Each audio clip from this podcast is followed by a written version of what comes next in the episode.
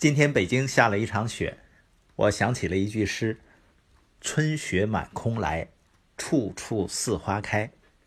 小小辈儿呢非常的兴奋，在小区里呢，只要看到孩子手里呢都拿着雪团，拿着小铲子，从孩子的视角呢，他会感到非常的新奇，所以非常的开心。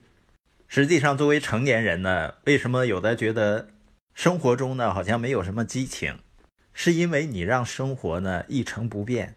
如果我们总是能够创造全新的生活，我们就能够不断看到全新的世界，那你的生活中呢就会不断的充满着新奇和惊喜。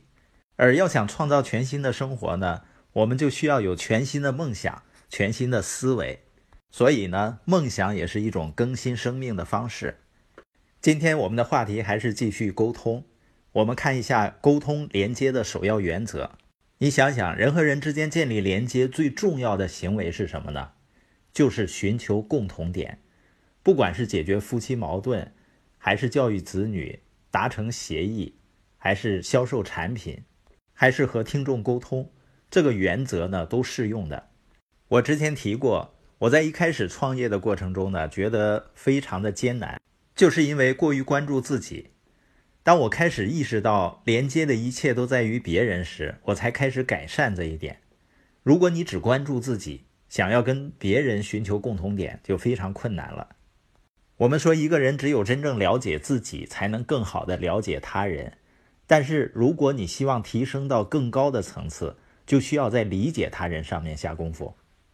但是我们人呢，都是很自然的从自己的角度去看待事情，看待外界。就像一个对丈夫的眼部手术倍感失望的太太，她跟朋友抱怨道：我们花了一万多块钱做激光手术，可她还是不能以我的眼光来看问题。就像很多父母跟很小的孩子发脾气，如果你真正能够站在孩子的角度，孩子对这个世界有很多不理解的地方，他会很害怕父母生气，然后不爱自己了，甚至不要自己了。他还很难理解很多事情，还很难控制自己的情绪。如果父母真正能够站在孩子的立场和角度，我们跟孩子的交流方式、共处方式就会不一样了。实际上，其他的人际关系也是一样的。要想跟人连接，总是要寻求共同点。这点看起来显而易见，因为所有积极的人际关系都建立在共同利益和价值上的，他们建立在共识而非分歧上。可是如果这是真的，那为什么这么多人忽视寻求共同点呢？这里面呢有几个寻求共同点的阻碍。第一个呢就是主观臆断，就是你总觉得你总是知道别人所知所感所想。杰瑞巴拉德说啊，所有误解都源于不同的主观臆断。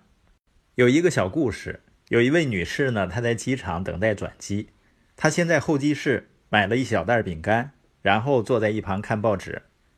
忽然呢，传来一阵沙沙声。他抬头一看呢，只见一位穿着得体的男士正在吃那袋饼干。这个女士啊，她并不想把事情闹大，她就起身自己拿了一块饼干，希望这位男士能意识到这个饼干是他的。过了一会儿呢，她觉得自己大概成功了。然而呢，她又听到那种沙沙声，她简直难以置信。这位男士呢又吃了一块饼干，最后呢只剩下一块饼干了。女士惊讶地看着这位男士把饼干掰成两半，一半递给他，另一半扔进嘴里，然后起身离开了。这时呢开始检票登机了，这位女士呢仍然心里很恼火。可是当她打开包找登机牌时，看到包里竟然有一袋未拆封的饼干。有意思吧？就像这个故事中的女士一样，你一开始是不是也认为那位男士吃了他的饼干呢？这个故事呢，能让我们更好的了解自己，自己过去曾片面的看待他人。我们本应该进行更多的观察和沟通，却总爱笼统的概括，先给人打上标签，然后呢，就按标签看人。我们需要知道，所有的笼统概括都是错的。一旦我们把某个人啊，打上一个标签，我们想要把他看成其他样子就很难了。我们应该像个好裁缝那样，每见一次顾客就应该重新量一次尺寸，他绝对不会假设某个顾客跟上次见到时尺寸是一模一样的。而你发现呢，很多人他会以某个行业或者某个地域来给别人贴标签。那你会根据一个人的背景、职业、种族、性别、年龄、国籍、信仰或者其他因素对他做出判断吗？不管什么时候，只要你很快的这样做，你就不再留意他人了。那些有助于你们寻求共同点的特质就会被忽视。所以一旦主观臆断呢，想寻求共同点就十分困难了。本节播音的重点呢，就是连接的首要原则就是寻求共同点，而人们寻求共同点的第一个障碍就是主观臆断。